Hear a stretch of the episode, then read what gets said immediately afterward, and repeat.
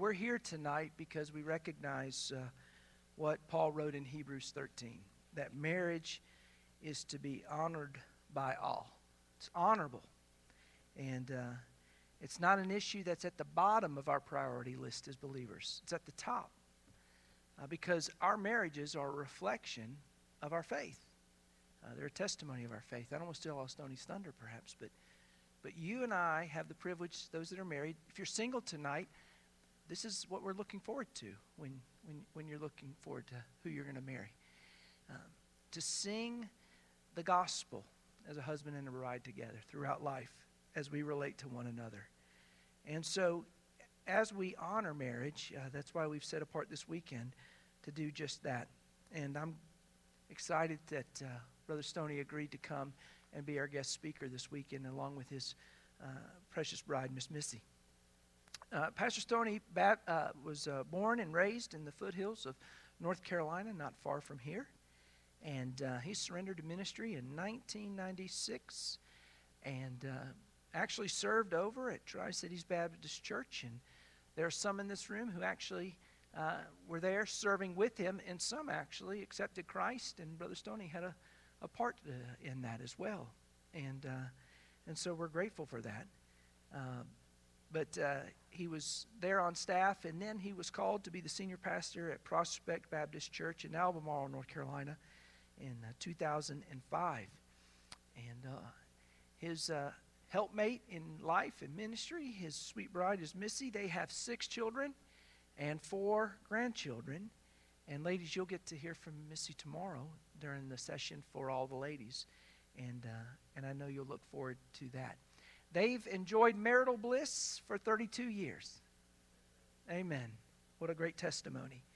And I have had the privilege over the past couple years to serve with Brother Stoney on the Conservative Baptist Network and and uh, just appreciate his love for our Lord. His appreci- I appreciate his love for God's Word. Uh, men, you may remember Stoney came and spoke to us last year at our men's Sportsman's Day event uh, that we had out at Hicks Hideaway, and uh, and he opened God's Word for us there. But he loves the the Lord. He loves the Word. He loves for people to discover Jesus as their Lord and Savior and, um, and he's uncompromising on his stand uh, on the Word of God tonight. So no matter no better man than, than Brother Stoney to come and preach to us tonight and share with us. And so, Brother Stoney, this pulpit is now yours to come and bless us and, and preach God's word to us as God has laid that on your heart. I hope you have great freedom to do that. And as he comes, I want you to welcome him. Join with me and welcome him here to South River Baptist Church uh, for our, our Sacred Marriage Conference tonight. Amen. You want to? there. I want to be down here. It's easier for me to move than it is you. Amen? Are y'all okay if I'm down here? How close you want to be? Right there's good. I want to look these people in the eyeballs. Amen. Well, it is um, mine and Missy's privilege to be with you all. And uh, Missy, where are you at, honey? You're in the back. Oh, she's she never gets to sit in the back at our church, so she's she's a back row Baptist tonight. Amen. Would you stand? This is my wife, Missy, and uh, we've been married for 32 years, as your pastor has already said. And uh, how did this thing come up just a little bit? I'm a preacher. I need some help. Oh, here it is. Here, here it is. This is the music stuff. We don't do this. Okay, good. Thank you. Thank you. Yeah. And um, we do have six wonderful children and four grandchildren. And uh, we're by no means experts on marriage or family, but we do love the Lord and we do love the Bible. And um, so we're just here to learn with you uh, these two, two main sessions that we'll be in. And, and then we'll do, a, I'll have the men tomorrow morning at the conclusion, and Missy will have the ladies. But, but what I want to do tonight is um, is I want you to take your Bible. I hope you brought your Bible. You might have it on a phone or whatever, an iPad, and go with me to the book of Joshua. Uh, to the book of Joshua. And um, it's a familiar passage, uh, but I want to kind of lay the groundwork, if I can, uh, for what I'm going to be really speaking on uh, tomorrow morning. And I'm, I'm going to pose a question to you tonight because if we don't answer this one question right, then everything else that we are going to talk about is going to be of no value. And that is, will your family serve the Lord? Uh, where you, in your marriage, uh, in your family will you serve the Lord? And Joshua 24 really deals with that. Joshua 24, I'm going to read the verse, the first five verses, and then read verses 14 and 15. I don't know how y'all do here, but in our place, we ask people stand uh, just to give honor and reverence to the Word of God. Amen. So would you stand with me as I read this aloud? The Bible says, "Then Joshua gathered all the tribes of Israel to Shechem and called for the elders of Israel, for their heads, for their judges, for their officers." and, and they presented themselves before God.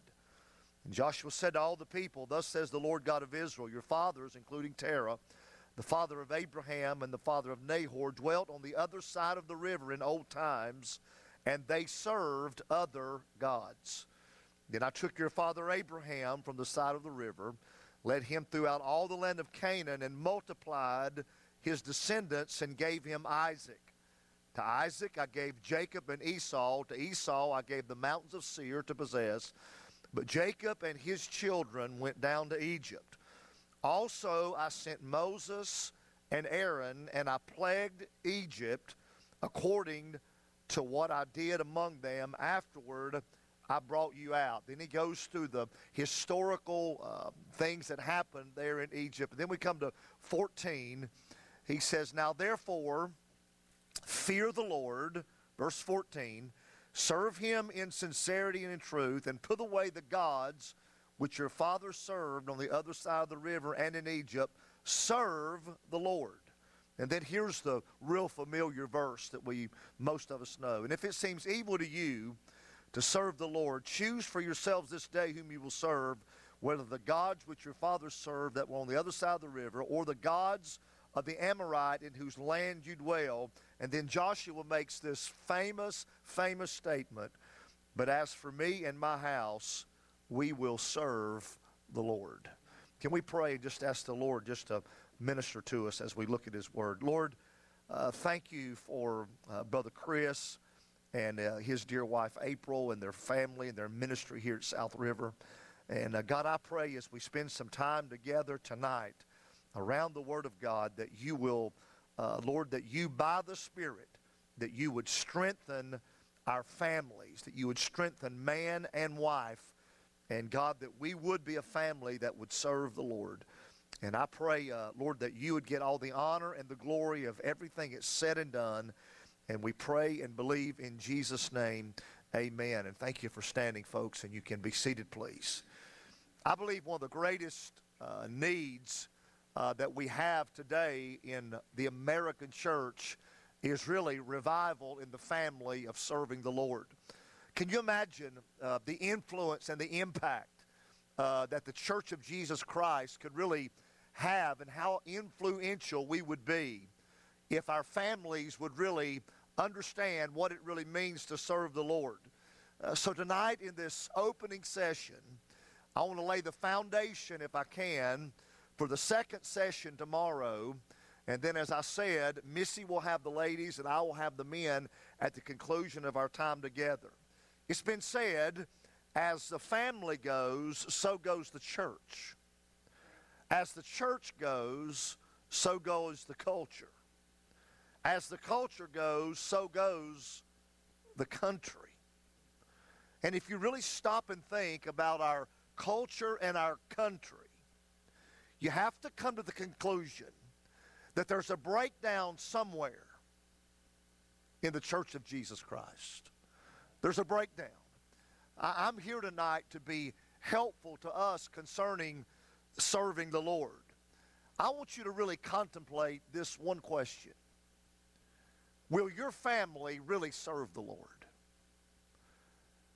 Now, there's been many definitions about uh, what serving the Lord is. But what does the Bible say about it? I'm just a Bible guy. I'm not, I'm not concerned what the culture thinks serving the Lord is. I'm not concerned about what I think serving the Lord is. What does the Bible say? That, what it really means to serve the, serve the Lord. And it's a major issue. At our church, we've just given our church what I call the next generation vision. In other words, if we don't influence my generation and, and, and those behind us, what will the church look like 20 years from now? I mean, what will I, I'm I'm 56 years old. In 20 years, I'll be 76. What will the Church of Jesus Christ look like in 20 years if we don't invest in our families and in young people and young adults and your, your generation? Because we're to hand the baton down to the next generation. The Bible teaches that the older teaches the younger. And I'll be honest with you, I'm not sure that as a pastor, I've done a good job of communicating that truth. But I've repented and I'm doing better and I'm asking the Lord to lead me and, and we're beginning to do that. So from, from a biblical viewpoint, God designed the family and marriage to be sacred. Uh, your pastor and I talked about the theme of this and a uh, sacred marriage, sacred homes, and uh, to, to really be a, for our families, our marriages, to be a visible, not just a spiritual, but a visible demonstration to the culture of what the gospel of Jesus Christ is all about. Are, are, are, we doing a good job of that? I think we can have, I think there's much improvement that we can have. You do know this, and, and, and I'm going to remind you of a lot of things tonight. Uh, you do know that as the husband, that we are the representation of Christ to our family. You do know that the wife, you are a, ladies, you are a representation of the church to your family. And your children, our children, they are a representation of what it means to be a Christian. I mean, why did God choose the marriage relationship as a metaphor to really explain the relationship that He has with His church? I mean, it's, it's an incredible thought. So, actually, a family that does not serve the Lord is a hindrance to the gospel. See, sin is not the biggest hindrance to the gospel. What's the biggest hindrance to the, the, the, biggest hindrance to the gospel are people that attend my church every week and people that attend this church every week and profess one thing in here, but then go out there and they live something totally different. That's the biggest hindrance that we have. And so I really want to deal tonight with a family that serves the Lord. Here's the context of the passage. Context is so important. You take a text out of context and you have a con. So we can't do that. So here's the context Joshua is in, he, he's nearing his time of death. Uh, God has used him in a mighty way after the death of Moses to lead God's people, a new generation, by the way, to lead God's people to embrace the ways of God that the prior generation would rebelled against and rejected. And so he led this new generation into the promised land. This is his last sermon. It's the last sermon of Joshua, and he calls everyone together. I just read it in verse 1, and he really deals with them as a family unit serving the Lord. I'm not going to read the scripture again just to, for the sake of time.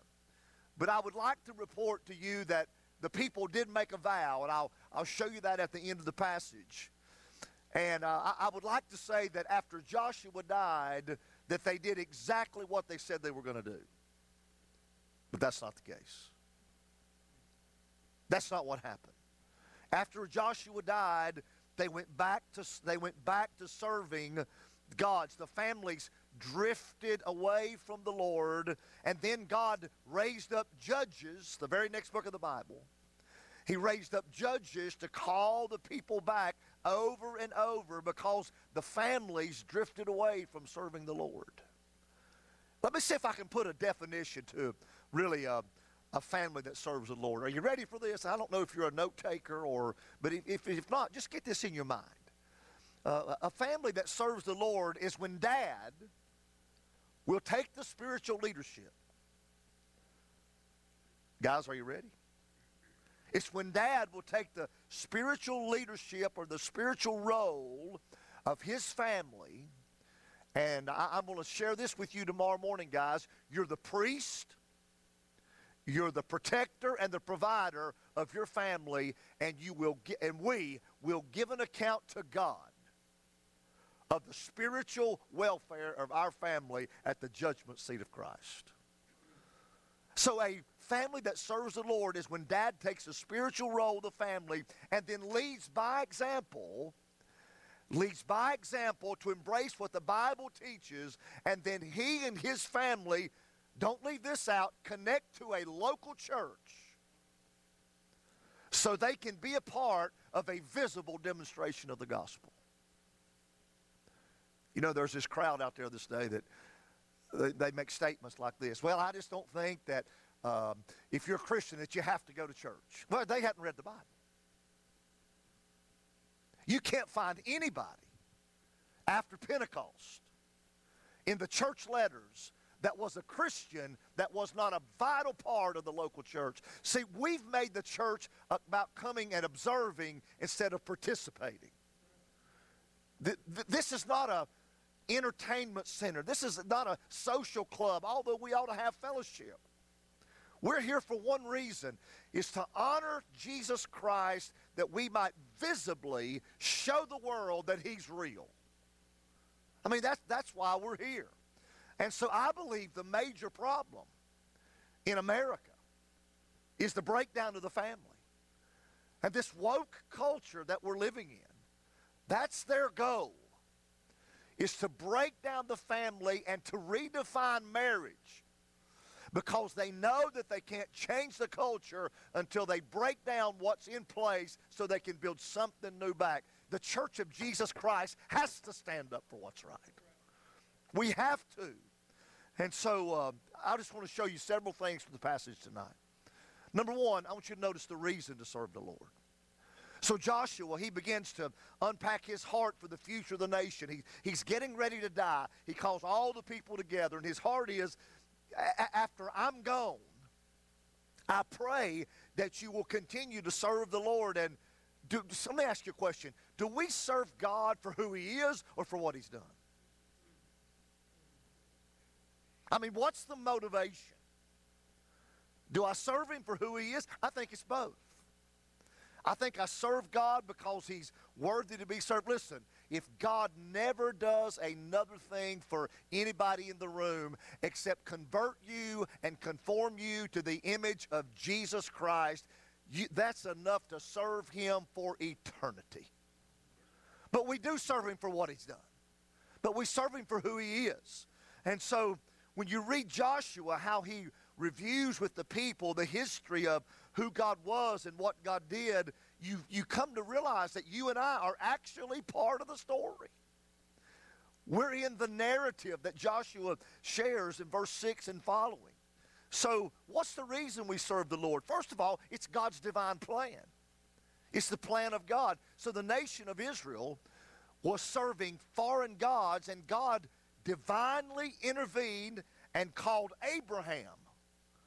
Did you catch it in the text when I read it? He called Abraham to get out from his country and to be the father of he's the father of our faith so that many families would come through Abraham's faith. So it's God's div- divine plan for your family to serve him. You can go to Genesis 12 and pick up that story. So by this one divine act of God in the life of this one man, the Bible says all the families of the earth will be blessed. So it's God's divine plan for you and I to serve Him. If you're a Christian, you know, there's possibly people in here tonight that's not Christians. If you're a Christian, what happened to Abraham's happened to you. That means God has spoken to you. See, I don't, listen, I'm not reformed. This brother knows I'm not a Calvinist, I'm not Reformed, but I'm definitely not an Arminian. I don't believe you can be saved anywhere, anytime. I believe God has to initiate and do something that you can't do. Because according to Ephesians, I didn't come here not to preach on salvation, but your spirit's dead, and God has to do something so that you can even respond to Him. It's what the Bible teaches. You can label me what you want to. I just believe the Bible. But if, but if you're saved, God has spoken to you. If you're saved, you responded and repented and received Jesus Christ as your life. In other words, being a Christian, I don't attach God to my life and then live my life and wait till I die so that I can go to heaven. That's crazy. No, He becomes my life. He, he's everything. He, because I repent and submitted to His Lordship, and you're a new creation, and now you have God in you that's giving you the ability to serve Him. It's God's divine plan. It's the way God it, it worked it out. Secondly, it's God's divine provisions. Joshua, in his sermon, he gives the people a review of how God provided what they could never provide for themselves. It's the story of the wilderness wandering. I mean, I, I, didn't read it tonight for sake of time, but if you pick up at verse number 6 and go through verse number 13, it talks about the wilderness wandering and them entering into the promised land. Listen, the promised land is not heaven. That's the spirit-filled life.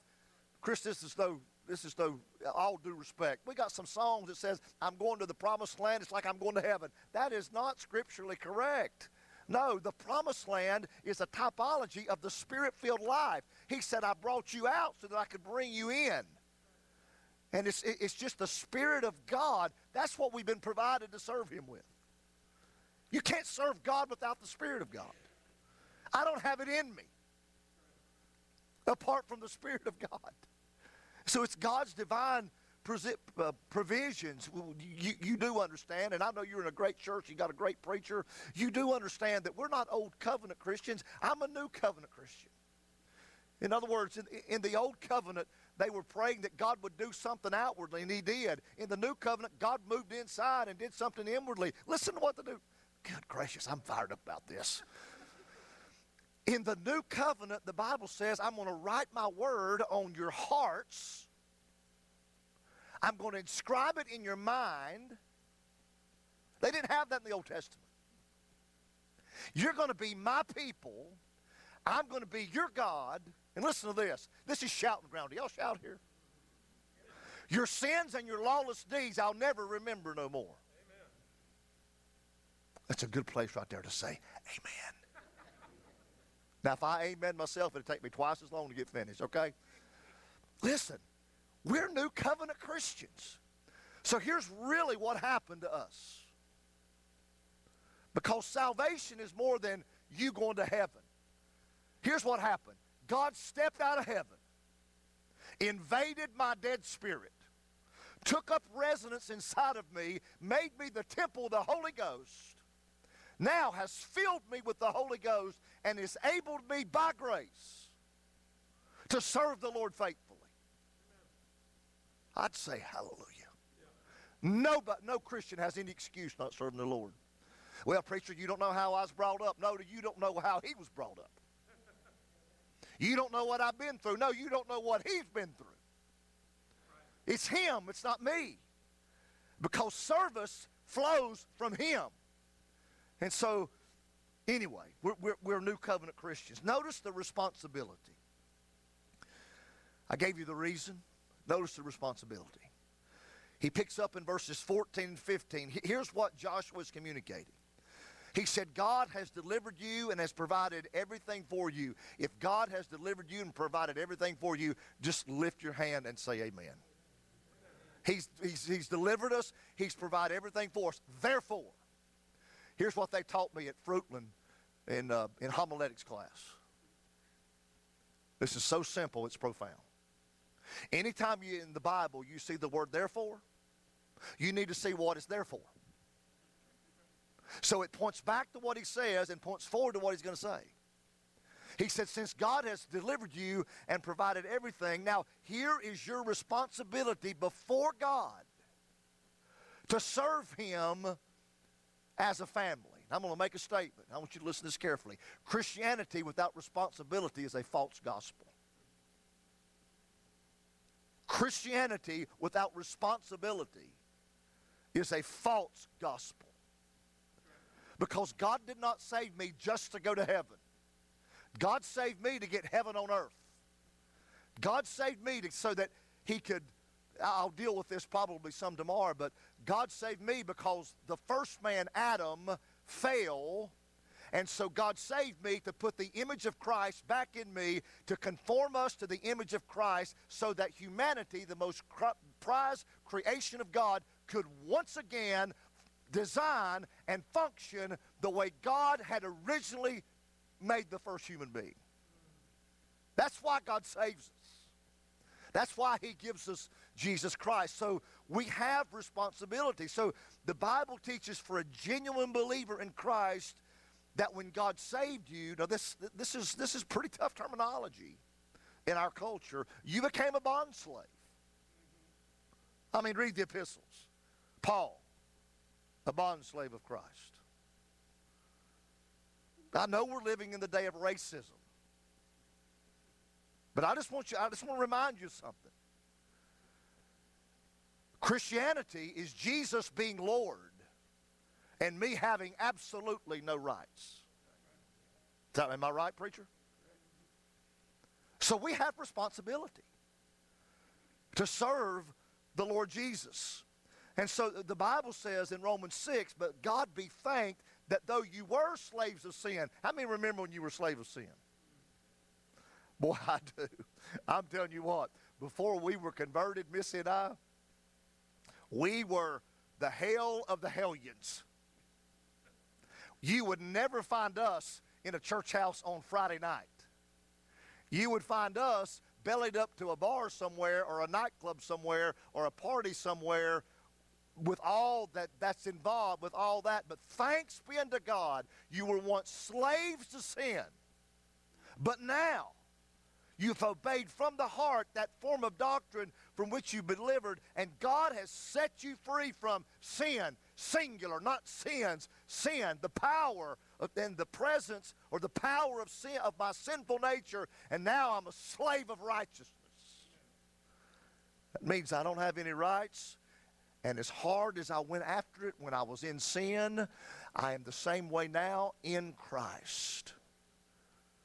So, what's my responsibility? Will your family serve the Lord? Notice just what the text says. First of all, fear God. See, this seems simple, but we so many have missed it. There seems to be a decline among Christian families of fearing God. You say, What are you talking about, preacher? Now, this is not a negative aspect of being afraid. But let me say this you ought to be afraid of God. Now, when I was growing up, I wasn't afraid of my daddy because he was never home, but I sure was afraid of my mom. Hey, we ought to be afraid of God. I mean, a, a fear of God is what keeps me from going a particular direction at times.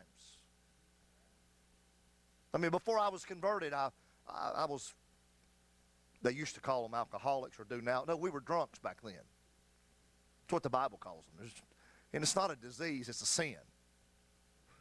I was terrible with alcohol. Here's what I believe. If I'd be out of town somewhere and have the attitude, you know what, nobody's watching, there's nobody here. If I'd take one Bud Light or one Natural Light or a glass of wine, Chris, if I if I tried to put that to my mouth, I believe God would kill me. See, we got to have a fear of God. This couple right here, y'all are some senior adults. Y'all remember a time. yeah. Yeah, I'm, I'm beginning to get there. Hey, let me just ask y'all a question. Can I ask y'all a question? Do you guys remember a time when the church of Jesus Christ feared God more than today? Right there's a testimony. See, if you're going to serve God, you're going to have to fear Him. There's got to be this healthy fear of God. So, what did Joshua mean when he instructed the people to fear God? Well, again, you have to know the context. There were some falling back to serving the false gods of the land the idols that Abraham and Jacob and all them served. Basically, many of the families had, had fallen away and, and were drawing close to the, to the gods of Canaan. And here's what Joshua said. Here's what fearing God means. Put God in his rightful place in your family. Where does God desire to be in your family?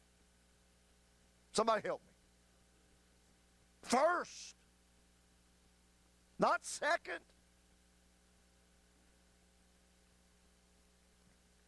See, if God's not the priority of your family, you don't fear Him. Let me just unload a burden. I'm not trying to be critical or negative, I'm just trying to preach the truth.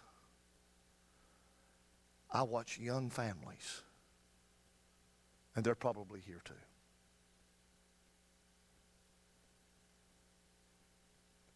Put things in their family life before God. Missy and I, when we got saved, here's the commitment that we made to the Lord God, nothing or nobody. And I realize I'm a dinosaur in preaching. But as long as I don't fossilize, I'll be okay. We said, God, nobody or nothing will ever take the place of what you want from our family on the Lord's day. We promise you. So if a, a family member, if they if they have a a birthday, listen, I'm not a legalist. I just fear God. If they have a birthday party on Sunday evening that runs into Sunday night church, we didn't go. Because we wanted to keep God first.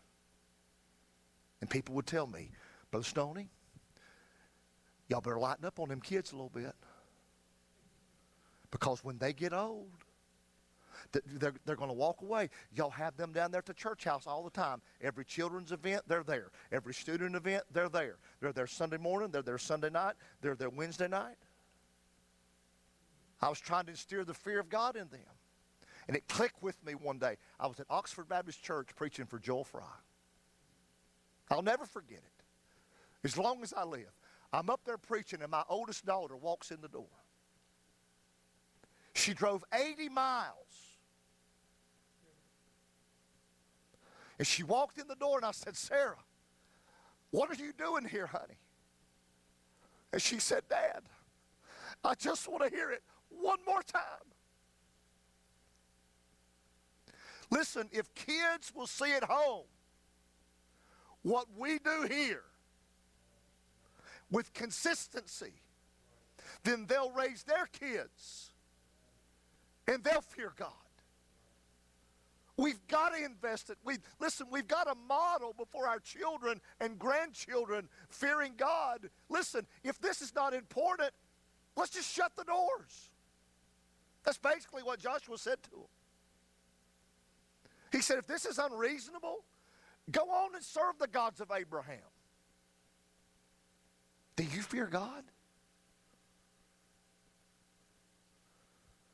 I don't want to get started off on the wrong foot. Good gracious. But you know the fastest growing religion in America?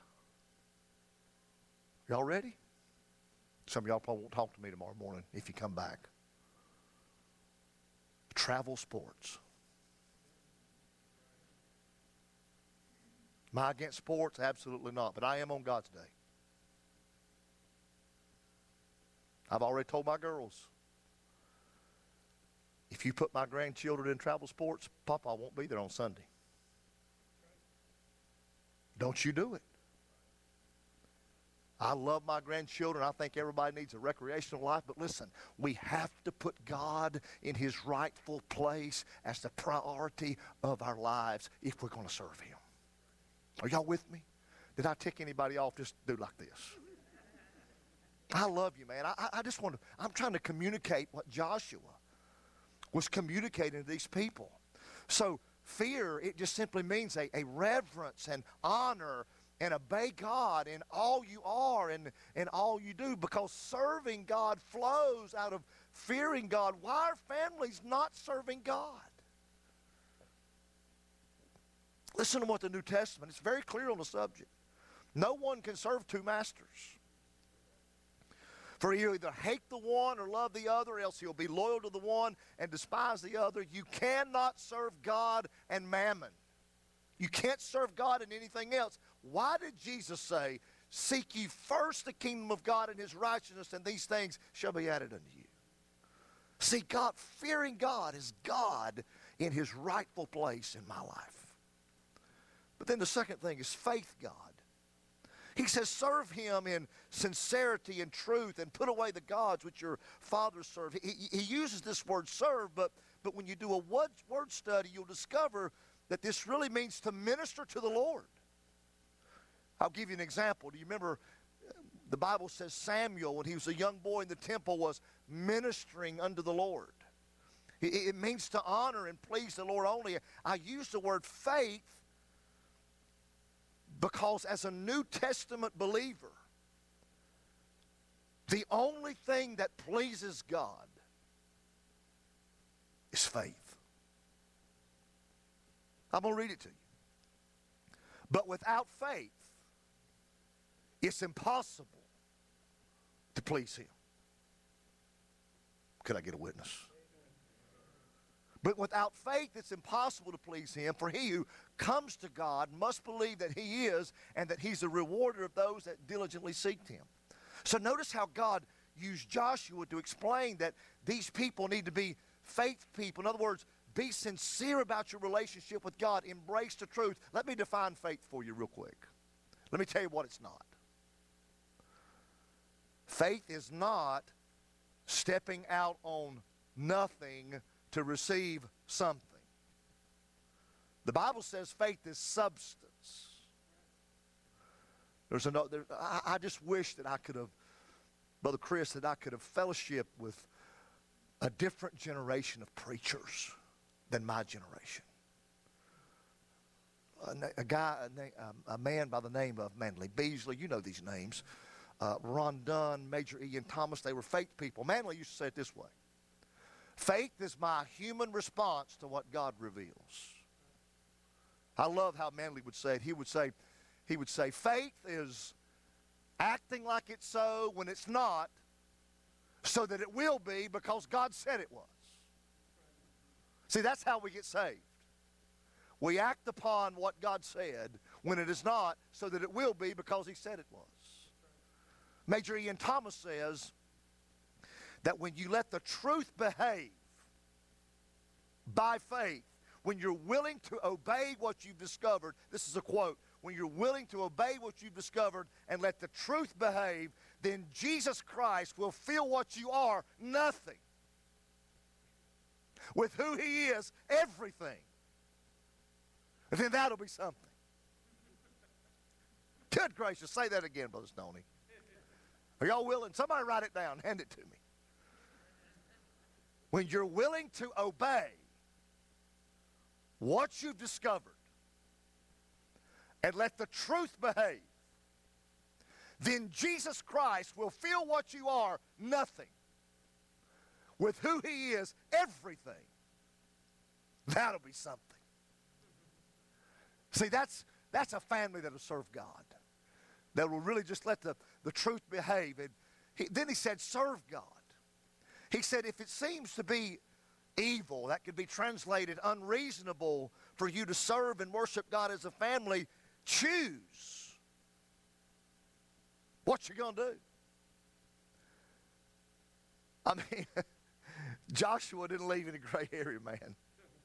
Uh, he didn't say, now, you know what, we would, we'd, we'd, love, we'd love for you to be a member here, and how can we help you? Now, that's the wrong question. You don't come to a church to see what the church can do for you. No, you come to the church to see what you can do in service to the Lord. Am I right? If I'm wrong, man, you correct me. You're much smarter than I am. Joshua said, he said, if it seems unreasonable, after all that God's done for you, hey, by the way, he, he, he rescued, he delivered you from Egypt. And your mama and daddy, your grandparents wouldn't obey me, and you were children. And they wandered for 40 years, but then I rose up a new leader, Joshua, and took you into the promised land, defeated every one of your enemies. If that's not enough for you to serve me, go back and serve the gods of Abraham. Wow. He said, serve God.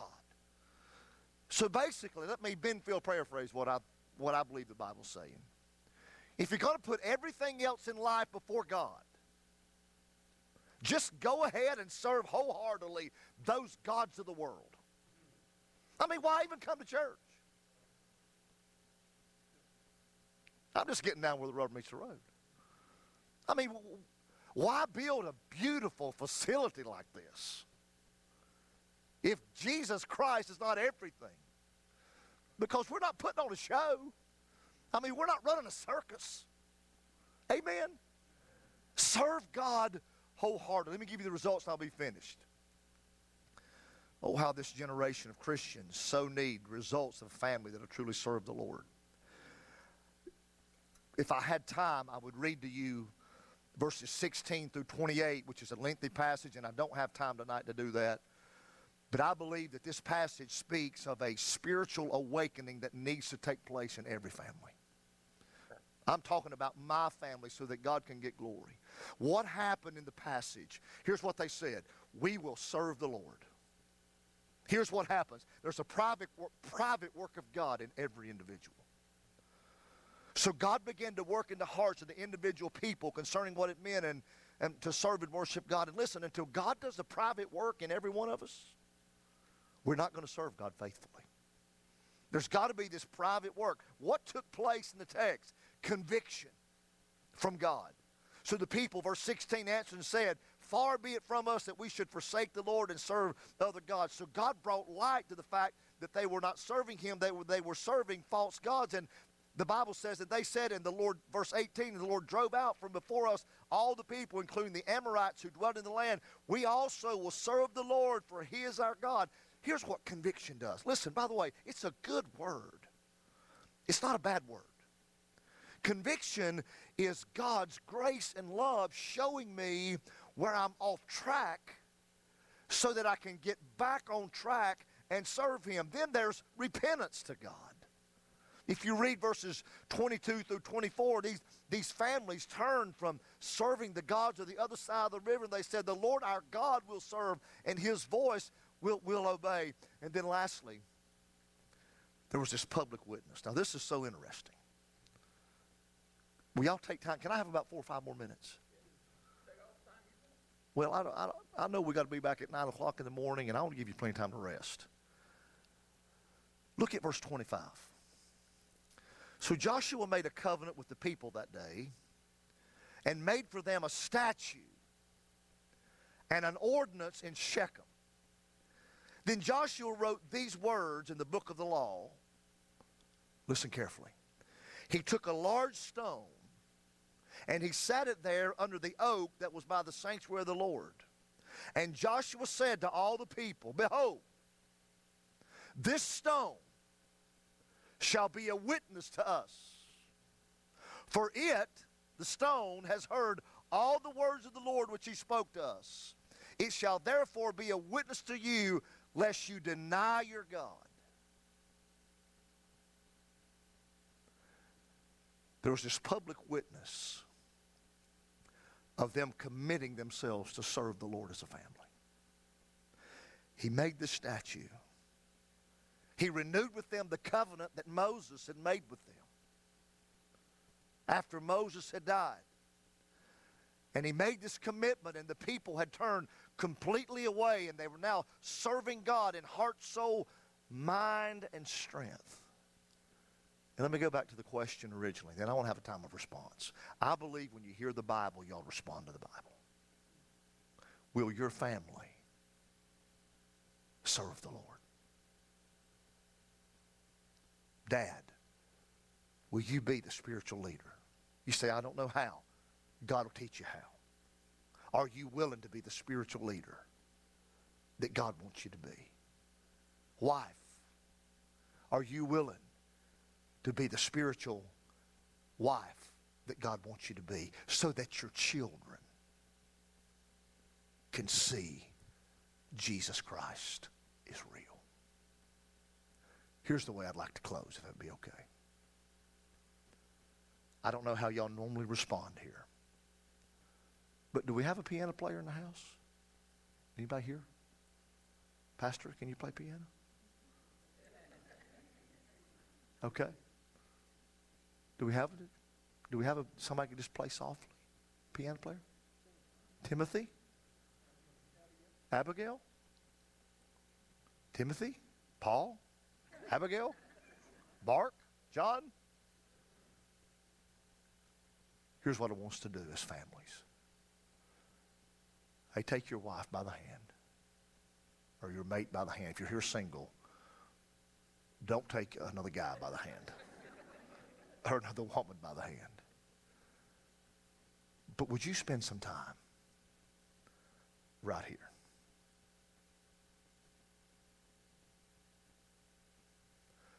And just say to the Lord, God, we want to faithfully serve you. It doesn't mean you're perfect. It doesn't mean you have it all figured out. It doesn't mean that you're not going to struggle. It just means, God, I'm willing. I want, I want my family to serve the Lord. I'm going to ask my wife to come. Missy, you come. You and I are going to set the example. Let's bring our families tonight to the altar and get your wife or your husband. And let's talk to God about us serving Him. God bless you. After this is over, Pastor, I'm finished, okay?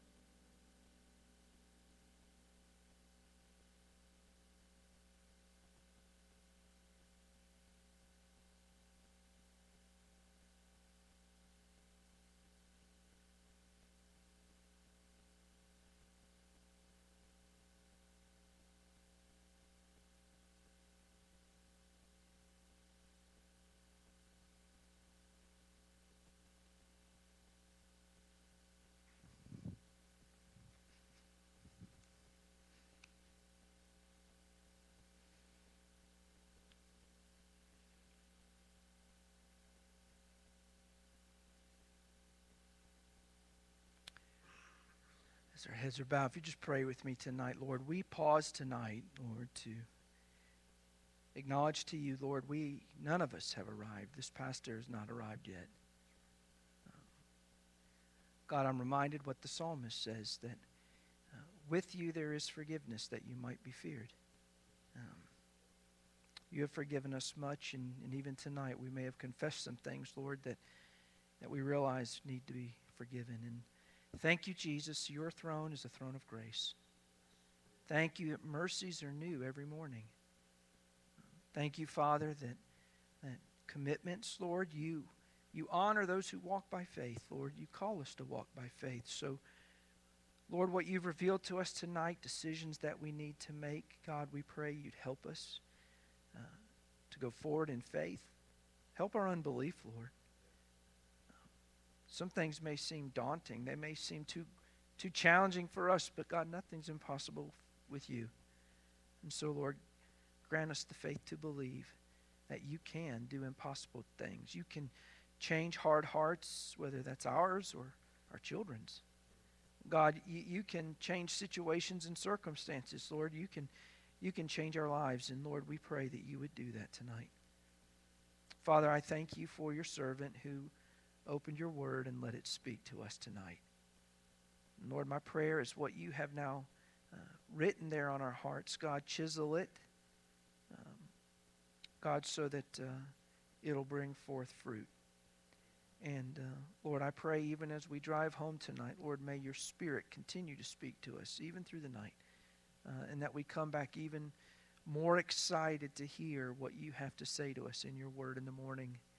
And, uh, and Lord, may we be changed. And God, may, may our home, our hearts be changed. May our homes be changed. And uh, may this church be changed. And uh, may our community be changed. May our country be changed.